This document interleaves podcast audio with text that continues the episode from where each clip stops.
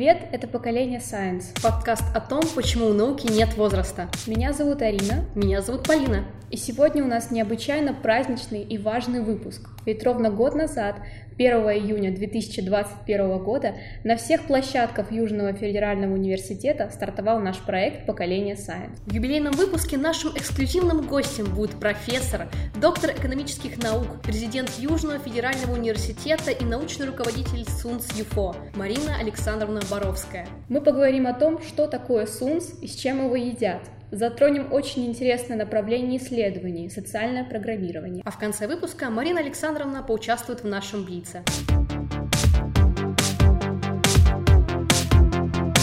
Добрый день, Марина Александровна. Добрый день, я рада вас приветствовать. тоже, Спасибо. Тоже очень рада вас сегодня видеть. Собственно, сегодня, помимо дня рождения нашего подкаста, мы отмечаем еще и Международный день защиты детей. Как мы все знаем, сейчас дети все больше увлекаются наукой, популяризируют ее и порой являются полноценными участниками научных проектов и, собственно, научной деятельности. Как вы лично считаете, а, как на данный момент развивается наука в России и почему дети в науке — это, так сказать, новая нормальность?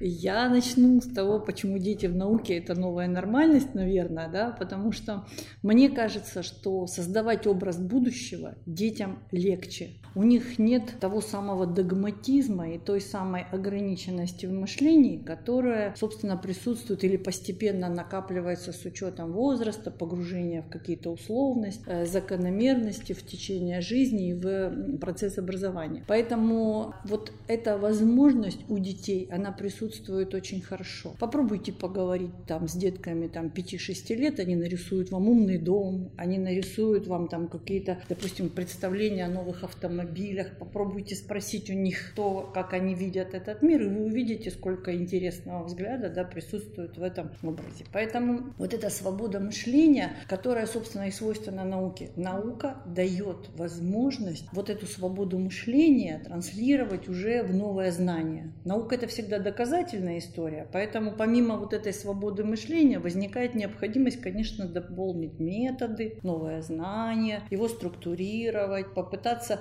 типологизировать, это тоже важные да, характеристики, связанные с э, научным методом познания. И вот э, ребенок, чем раньше он понимает и чувствует, что вот этот мир весь так или иначе, это процесс познания и научного исследования. это, конечно, замечательно. Тоже касается вопроса, почему, то есть наука в России, как она развивается и как она сегодня выглядит. Во-первых, я бы сказала сразу, что понятие наука России, наука молодых, это все как бы такие, знаете, ну, образы, которые мы сами пытаемся создать, на самом деле их не существует. Наука — это возможность, да, через э, изучение, через познание структурировать и получить новое знание вот этот переход к новому знанию, мне кажется, это и есть такая вот возможность. Сегодня мы все больше и больше видим, как научные исследования начинают доминировать в процессе создания любого продукта, технологии, любого решения. И мы понимаем, что питаться лучше по науке, там, допустим, да, там,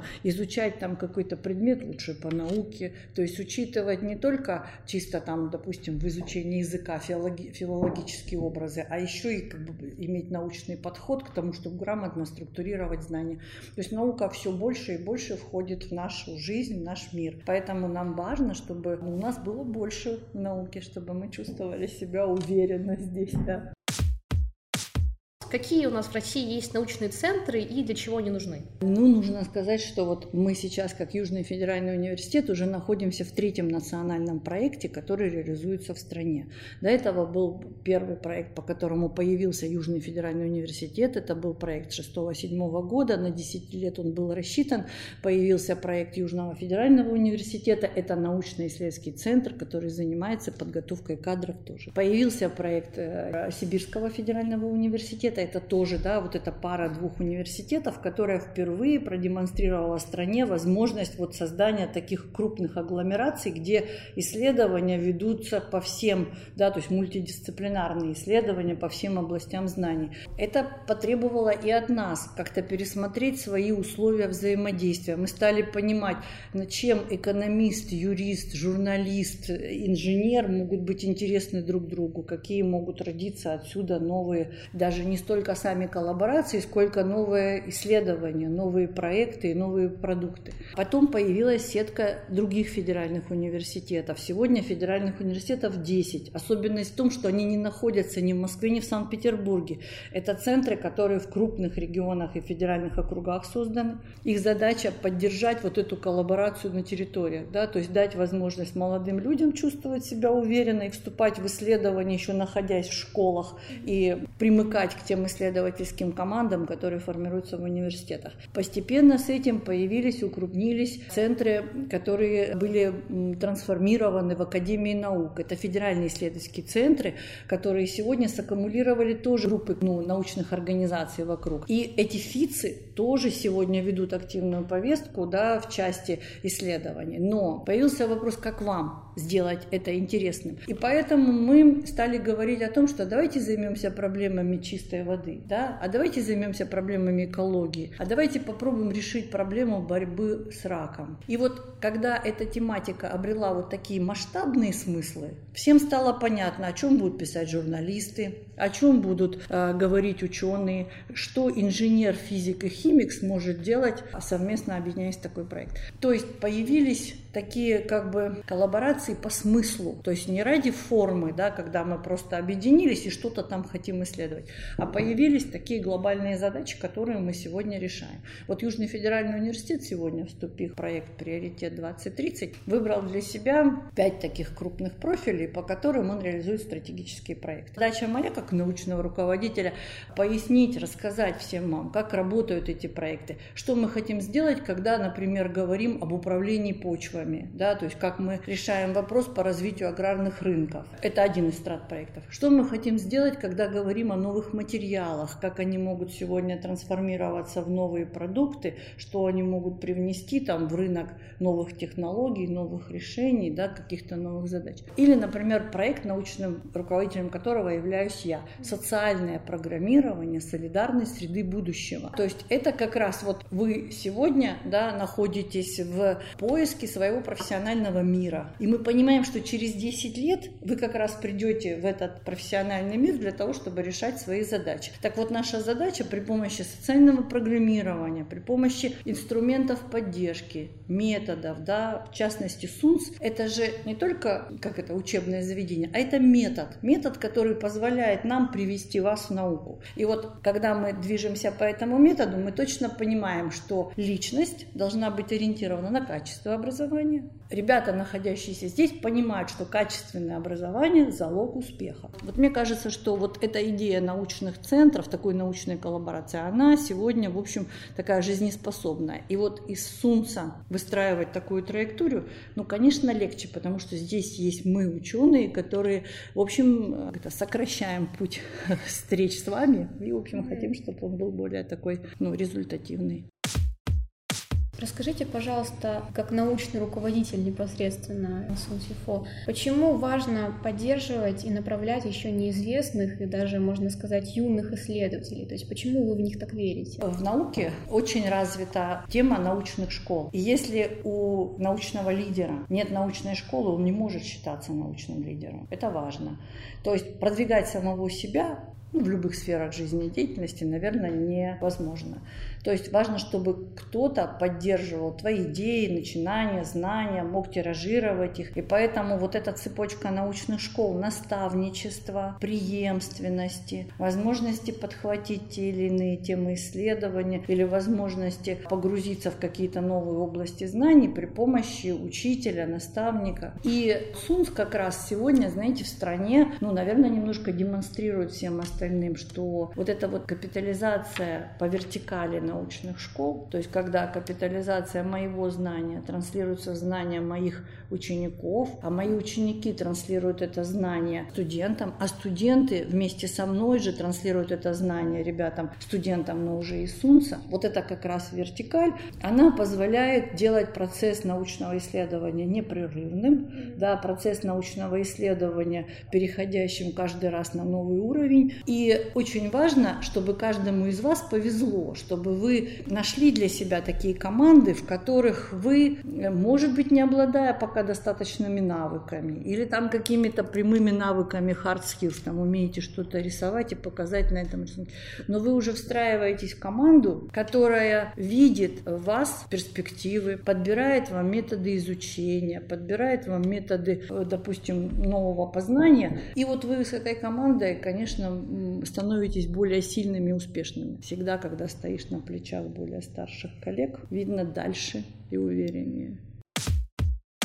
Как вы думаете, готовы ли вообще дети к такому формату образования? То есть, например, вот практические занятия в лабораториях, ну, это кому-то может показаться достаточно тяжелым, сложным занятием и с интеллектуальной, и с моральной точки зрения, возможно. А, ну, безусловно, знаете, мы же сопровождаем ваш процесс обучения, да, нам важно, чтобы, ну, как в спорте, там, тебя же не просто бросили в бассейн, и ты там плывешь, тебе показывают технику сначала, там, допустим, на спортивном зале, потом, так сказать, снабжают тебя какими-то там э, атрибутами, атрибутами, да, и потом ты дальше начинаешь там, так сказать, потихоньку учиться. Вот э, в процессе обучения науки происходит же то же самое. У нас есть психологи, воспитатели, специалисты, которые за вами наблюдают. Мы наблюдают именно в том хорошем смысле, потому что какие-то качества мы можем усилить у вас, да, добавляя вам педагогов, давая часы, давая возможность самостоятельно проявить какие-то знания, а какие-то качества мы не успеваем э, у вас подтвердить, потому что вы сами уже, в общем, активно выстраиваете выстраиваете стратегию. Я хочу, знаете, что сказать? Вот мне кажется, важно в процессе обучения, ну, во всей жизни, даже сунцовским и не сунцовским ребятам, но нам людям, которые хотят в науке что-то сделать, это важно особенно. Понимать, что когда ты попал в процесс обучения, то ты должен не бояться учиться. И вот неуверенные вопросы, да, там какие-то некорректные высказывания, ну не в смысле там, так сказать, там как-то дерзко высказался, а в смысле там неуверенности, да, в описании ситуации. Это все должно присутствовать в процессе обучения. И чем больше ты ошибаешься, тем выше опыт, который ты приобретаешь. Понимаете? Например, я преподаю среди студентов там, магистратуры первый курс. Говорю, ребята, делаем с вами проекты. Кто какую роль займет в проекте? Он говорит, я аналитик, я вообще все предыдущие годы был во всех проектах аналитик, у меня всегда это все прям на отлично получается. Представьте, какая странность. Это ж не работа, ты не получаешь зарплату за это, ты пришел научиться. Ты возьми сегодня себе там веб-дизайнера роль, возьми там роль, э, не знаю, там экономиста в расчете проекта, возьми роль какую-то другую. То есть попробуй взять другую роль для того, чтобы научиться. И даже если ты получишь трояк за это свое выполнение, например, да, или там получишь какую-то оценку выше ожидания, ты приобретешь компетенцию, ради которой ты пришел сюда учиться. И вот мне кажется, что когда мы делаем акцент на фитиш в виде вот этой оценки, то есть я все время хочу получать 5. Зачем она тебе? Она тебе для чего? Для того, чтобы ты набрал их в зачетку и пошел с ними дальше, но ты не, подтвер... ты не вырастил все компетенции, которые мог. То есть ты был в университете, находился там с лучшими педагогами, учеными и побоялся говорить глупости, и в результате этого ты, ну, в общем, достаточно зашорен. То есть ты не годишься для науки у тебя догматизм в твоем молодом возрасте, ну, в общем, намного серьезнее и мешает тебе двигаться вперед. Вот, поэтому в процессе обучения, вот сейчас со студентами, я обязательно говорю, задавайте вопросы. Вопросы должен на каждую тему задавать каждый, обязательно, да, это входит в программу научения. Он говорит, а я прослушал. Я говорю, ну, в этом и мастерство, да, то есть даже если ты прослушал, ты должен как бы показать свое умение и логику мышления и способность ориентироваться и продемонстрировать ее в этой аудитории. Умение комментировать любой проект. То есть промолчал, значит ничего не сделал. Пришел на пару, тебя не задели. То есть ты прослушал какие-то проекты, пометил, не пометил, непонятно, э, комментариев не дал, вопросов не задавал, все, жизнь прошла мимо тебя. То есть да, ты получишь свою оценку в э, сессии, но это не та задача, которую ты решаешь. И твоя индивидуализация траектории не сложится. Вот я прям хочу совет дать всем. Не бойтесь, не бойтесь быть ну, как-то, в общем, неуверенными или там даже смешными или какими-то неловкими в вопросах, да, или там в представлениях проекта. Потому что это дает мастерство, это дает вот эту, ну, как бы, то есть в, в обучении мы для этого, понимаете, для того, чтобы научиться. И даже когда кажется, что все смеются над этим, это тоже умение управлять собой. Эти самые некогнитивные навыки, о которых мы говорим, да, эмпатия, да, там умение чувствовать себя уверенно, умение реагировать на ситуацию, атмосферу, которая вокруг складывается. Это что же научение?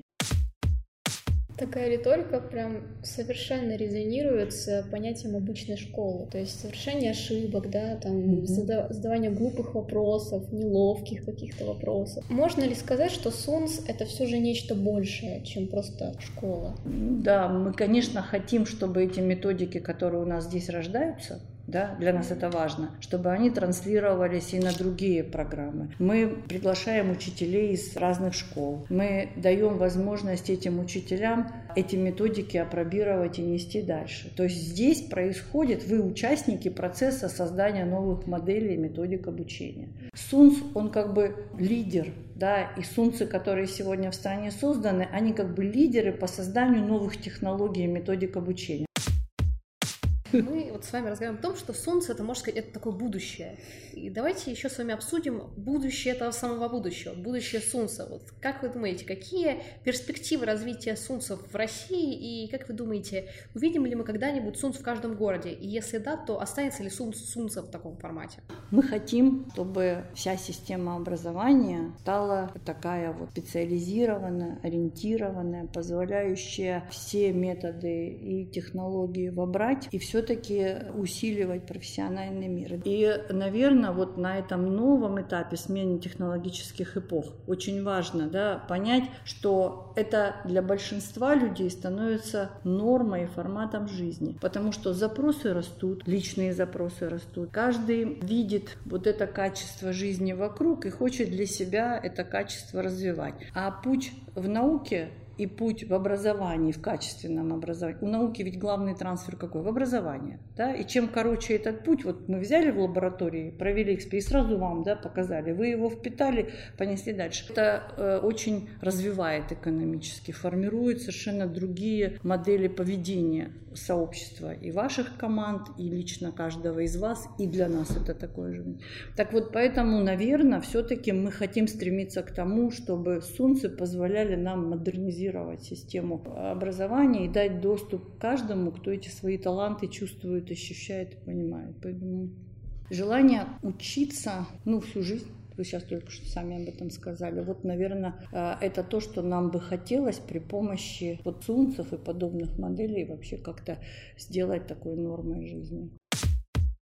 Скажите, пожалуйста, что это же такое социальное программирование, каковы его цели и задачи? Но речь идет о создании инструментов и механизмов, которые позволяют выстраивать грамотно социальные проекты и программы. Да? Вот, например, мы говорим, там, допустим, о доступной среде. Да? То есть есть у нас проект государственный, потому что мы э, хотим для ребят, для лиц, имеющих разного рода инклюзию, поддержать их и дать им вот этот доступ. Но мы же хотим не только для них это обеспечить. Мы хотим обеспечить для тех детей, которые попадают с этими ребятами в общий социум, и мы понимаем, что это тоже для них еще большее погружение в систему, потому что они тоже через вот этот процесс взаимодействия понимают, что мир ну, в общем, имеет какие-то разные, допустим, особенности и проявления, но он все равно живет другой системой ценностных ориентиров. Например, мы для себя в этой исследовательской задаче видим и понимаем сегодня, что серьезная проблема борьба с бедностью, которая есть,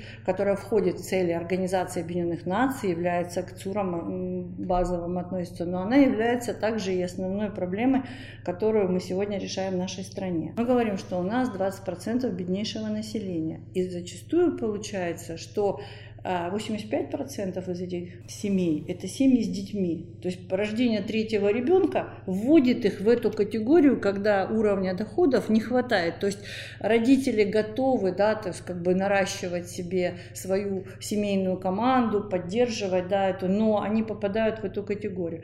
И это для нас тоже такого рода инклюзия. Государство должно побеспокоиться об этой истории, предложить им какие-то дополнительные социальные проекты, программы, да, включить их в тот самый социум, в котором эти ребята начнут чувствовать себя комфортно.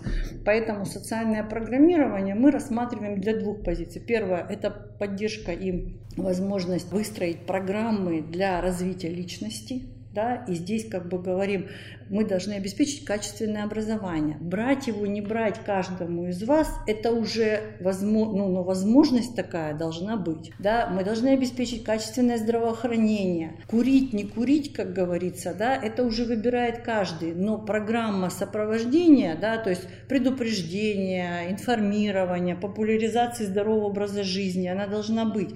Потому что мало построить объект спорта, мало выучить тренеров к этому объекту. Надо, чтобы у вас по утрам появилась потребность побегать, и вы должны идти к этому стадиону. Поэтому для этого мы, собственно, хотим, чтобы педагоги, учителя, развивая этот навык в себе, могли транслировать его вам. Нам здесь нужны партнеры, ваши родители, потому что если родитель сам привык не планировать отпуск два раза в год, не э, обсуждать со своей семьей, куда вы поедете, как это будет выстроено, речь не идет даже об уровне этого отдыха, будь это туристический поход в лес, да, и будь это какой-то это, но это социальная программа, которую семья может выстраивать два раза в год, понимая, что они соберутся на такое мероприятие. Вот. То же самое к объектам спорта. Ведь сегодня любая набережная может стать предметом да, там, для бега и там, для какого-то это. Но важно, чтобы это входило в социальную программу того индивида, той семьи, той личности, той команды, о которой мы говорим. Это вот одна часть социального программирования, которую мы сегодня активно исследуем, изучаем и хотим, чтобы она работала. А вторая часть, любая личность, которая уже имеет для этого там какие-то э, спортивные заслуги, успехи, интеллектуальные, качества образования, она должна понимать, где она все это будет реализовывать. И нас интересует вторая сторона жизни, формальные и неформальные формальные институты. То есть где мы будем это делать? Вот вы учились хорошо, выстраивали свои системы, и мы говорим, вот можете в СУНС попробовать свои результаты предъявить. И вы предъявляете туда результаты, и видите, что не прошли в этом году. Вы что делаете? Да? То есть вот по системе ценностей вы начинаете работать еще лучше, чтобы дополнить и показать свои результаты. Потому что у вас есть такая возможность, у вас есть формальный институт, который может помочь вашей личности выстроить эти ориентиры, если вы сами не устанете и не собьетесь с пути. Поэтому система формальных и неформальных институтов, она как раз призвана, уже приняв нас туда, давать нам возможность как для самореализации, так и для решения тех задач, которые тут, в общем, решаем. Да? Вот. Поэтому вот, собственно, такая задача вот этого социального программирования. Для этого нужны, безусловно, инструменты ученых, которые позволят нам выстраивать работу. Поэтому социальное программирование, наш проект сегодня, он а, по солидаризации общества, по созданию вот этой солидарной, сбалансированной системы, в которой личность, общество, государство чувствуют себя комфортно, да, уверенно, понимая, что у него и сегодня, и в будущем есть определенные ориентиры. Вот, вот мне кажется, что в этом это, в общем, идея нашего проекта. Поэтому всех приглашаем. Всех, да. И вот расскажите, пожалуйста, а что включает в себя цифровое портфолио и нужно ли его уже формировать на школьном этапе? Да, я считаю, что никакую из компетенций, знаний, навыков потерять нельзя, потому что талантливые люди талантливы во всем, и это когда-то может пригодиться. Иногда навык игры на рояле, который как бы казался, да, что он там на первых жизненных этапах кроме, так сказать, напряжения ничего не вызывает, он позволяет развивать руки, логику мышления, там, мелкую моторику и какие-то еще другие там, функции, способности мозга нашего. Поэтому мне кажется, что вот в этом смысле развивать портфолио, через портфолио, портфолио это уже инструмент, да? то есть инструмент, который позволяет понять, какую компетенцию ты приобретал, где ты был. Вот ты был на какой-то конференции, что ты там, быстродействие показал, скорость обработки информации, умение работать с каким-то большим массивом данных. Прочитал ли ты этот текст там за минуту и смог его перевести и грамотно изложить. То есть, понимаете, везде формируется какой-то ну, какой э, навык, который был предметом изучения. Когда мы в портфолио складываем просто свои дипломы, да, я уже тут говорила, и вашим ребятам много раз об этом говорю. Не стесняйтесь, напишите себе, что вы там делали-то вообще. Потому что через какое-то время вы забудете, вы скажете, мой диплом первой степени. А про что он первой степени? Почему все остальные там как-то получили другую степень, а ты первую? То есть ты лучше выступил, ты лучше сказал. И своих педагогов мы тоже просим об этом. Мы говорим, коллеги, вы поясните им, что вот он лучший, потому что он вот так сделал, а другие тоже будут знать, к чему стремиться, да, то есть появится какая-то возможность.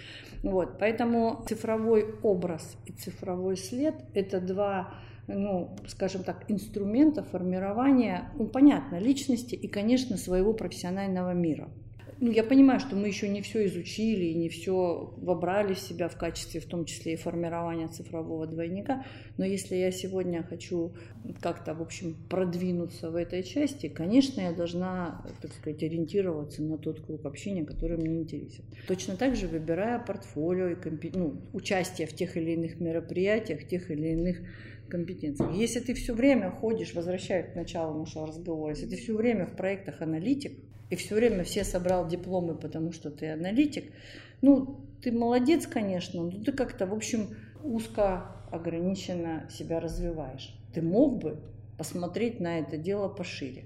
Поэтому, наверное, получать дипломы приятно, да, вот, и как-то, в общем, ты чувствуешь какую-то уверенность. Но иногда это может быть методом борьбы с конкурентами. То есть вас усыпляют так говорят, ну все, ты молодец, там получил диплом. И ты как бы, так сказать, сдуваешься, потому что ты понимаешь, что ты лучший. А то, что ты лучший уже десятый раз по одной и той же опции, да, э, в общем, это, короче, мне кажется, что требует отдельного размышления. Возвращаясь опять-таки к Сунцу, какими, на ваш взгляд, ключевыми навыками должны обладать дети Сунца как будущие исследователи? А, вы знаете, я тут готова привести свой такой вот домашний, как говорится, пример. Помимо всех детей, студентов, которых я тоже считаю своими, у меня еще есть свои дети. И дочь моя заканчивала СУНЦ. Она заканчивала СУНЦ МГУ, ну, это уже было какое-то время, несколько лет назад она написала работу по поводу наноматериала. Раз есть наноматериалы, то есть наноотходы. И вот она какую-то там, значит, работу по наноотходам написала, куда-то отправила, ну там тоже как-то сама свою траекторию исследовательскую формировала. И в этих наноотходах сказала, что нужны другие мембраны, другие системы очистки воздуха и всего остального. Там, в общем, ее пригласили на фестиваль науки, который, вот этот год науки, который в МГУ проходит э, ежегодно. Она приехала туда, посмотрела, вот она уже была увлечена вот биологией этим направлением, и вот ей предложили поступить и вот э, там она училась в течение 10-11 класса. Мы наблюдали для себя, для семьи такую картину, когда человек вот просто всеобъемлюще погружен вот в эту жизнь, да, то есть они там тут же живут, через коридор переходят в учебный корпус, и вот это все погружение, знаете, заставило меня понять и подумать, что это вот отдельный мир, да, такой. И когда после окончания они идут туда как просто на какую-то святую землю, да, когда они приходят там к своим этим учителям и там делают какие-то проекты с ребятами, которые учатся сейчас в Сунце, это, ну, просто вот такое отдельное, э, ну, для нас, как бы, да, такое бережное очень отношение вот к этим отношениям, ну, к этой вот системе жизни, которая там складывается. Из чего мы делаем вывод, что СУНС, вот это, видимо, вот интернатная эта форма, да, это вот такое всеобъемлющее погружение формирует какие-то дополнительные вот те самые свойства эмпатии, да, там, взаимодействия, развития каких-то дополнительных навыков и качеств, которые необходимы. Поэтому я считаю, что детям Сунца очень необходимо обладать уверенным, неограниченным взглядом в будущее. И этот взгляд все время холить или леять да, поддерживать его, быть смелым, не занимаясь физикой с математикой, да, вот как говорит Полина, заниматься архитектурой, дизайном среды, урбанистикой, не отказывать себе там в дополнительных рисунках, там в каких-то, допустим, там чтении стихов и всего остального, потому что, понимаете, чем плотнее мы заняты, чем больше мы вовлечены вот э, в погружение вот в этот мир, тем лучше, нужнее, востребованнее мы себя чувствуем. Блиц-опрос. Не пугайтесь. В общем, первый вопрос. Что для вас детство? Ну, наверное, любовь и радость. Как-то я вот так себя ощущаю. Как-то все, что там, прямо вот меня какой-то... Все же говорят родом из детства, да? Угу. Вот я прям чувствую, что я там была напитана любовью и могу ей теперь смело делиться. Очень приятно это слышать да? Второй вопрос. Какой у вас был любимый предмет в школе и в университете? В университете, наверное, все-таки вот макро-микроэкономика, но поняла я это, знаете, когда закончила университет и когда приехала преподавать в Комсомольск-на-Амуре на Дальний Восток, потому что я думаю, господи, какие боги были наши преподаватели, сколько они нам интересных предметов как бы давали и рассказывали, и сколько там было прекрасных каких-то анекдотов, там каких-то, э, ну, вот таких сюжетов, которые можно было использовать, чтобы быть интересным студенту, который на тебя смотрит и который тебя слушает. И вот мне пришлось все это вспоминать через вот этот период, да, и я, в общем, была погружена. Что касается школы, знаете, вот история у нас был, ну, очень много зависит же от преподавателя, да, который тебе подает это знание. У нас был прекрасный математик, был прекрасный э, историк, э, вот э, женщина, которая, я могу сказать, что Елена Михайловна, она умела погрузить в историю. Так у нее как-то еще голос какой-то был такой загадочный. Вот. И мы, в общем, двигались по этой истории, мне кажется, так заманчиво. Было здорово, да. В общем, наверное, вот такие воспоминания. Следующий вопрос. Поколение Science, поколение ученых, это будущее или уже свершившееся настоящее? Ой, это жизнь. Вот вы знаете, мне кажется, это жизнь. Просто иногда ученых появляется больше. То есть в зависимости от запросов общества, от скорости технологий, от развития, от востребованности, да, их появляется больше, появляются научные школы. Поэтому это вообще такой неотъемлемая часть вот технологического развития жизни на Земле в зависимости от проблем экологии, от проблем там окружения, от проблем цифровых технологий. Да, поэтому вот Думаю, что это так. Ученый это профессия или образ жизни? Наверное, образ жизни больше. Вот почему мы хотим, чтобы сунцевские ребята, вернее, родители, работающие в высшей школе, обращали внимание и могли сюда своих детей направить. Потому что мы работаем по субботам, у нас нет нормированного рабочего дня. Если мы уже пошли со студентами куда-то в поход или там увлеклись ботаническим садом, то мы это делаем регулярно. То есть мы способны там в лабораториях проводить много времени, говорить днем и ночью, потому что э, это тоже часть вот нашего социума. Вот э, мне кажется, это образ жизни. Ребятам, которые из этой среды приехали в СУНС, например, им намного легче, потому что они знают, что так живут их родители. Поэтому такая поколенческая история. Вот. Образ жизни. Да. последний вопрос, самый короткий из всех, что у нас тут был, но мне кажется важный. Сила в науке? Да, однозначно. Однозначно. Сила в науке, но в коллективной науке. Вот наука хоть и выделяет лидеров, но она все-таки коллективный предмет труда и творчества. Вот вертикаль, горизонталь, то, о чем мы говорим. Спасибо большое. Спасибо большое. Спасибо вам. Да, я очень рада, что в юбилейную передачу мы с вами это обсуждаем. Надеюсь, на следующий год будем праздновать следующий юбилей, также вашей передачи, поэтому желаю вам удачи. Хотя для вас это будет уже посерьезнее год, вы будете там готовиться к выпускным экзаменам. Вот. Но помните, чем лучше организован рабочий день и рабочий график, тем больше ты успеваешь. Поэтому я надеюсь, что вы на следующий год тоже успеете как бы да, да, обязательно. не терять. Будем делать все да. Вот. Спасибо большое, очень приятно, благодарю вас. Тоже, И вам спасибо большое да. за разговор, было очень интересно. Да, спасибо. Мы снова поздравляем наших слушателей с нашей годовщиной, с нашим юбилеем. Спасибо еще раз за то, что послушали, за то, что напитались знаниями, капитализировали их у себя в голове. Мы прощаемся, но ненадолго. Увидимся в следующем выпуске. Спасибо вам. Да, спасибо.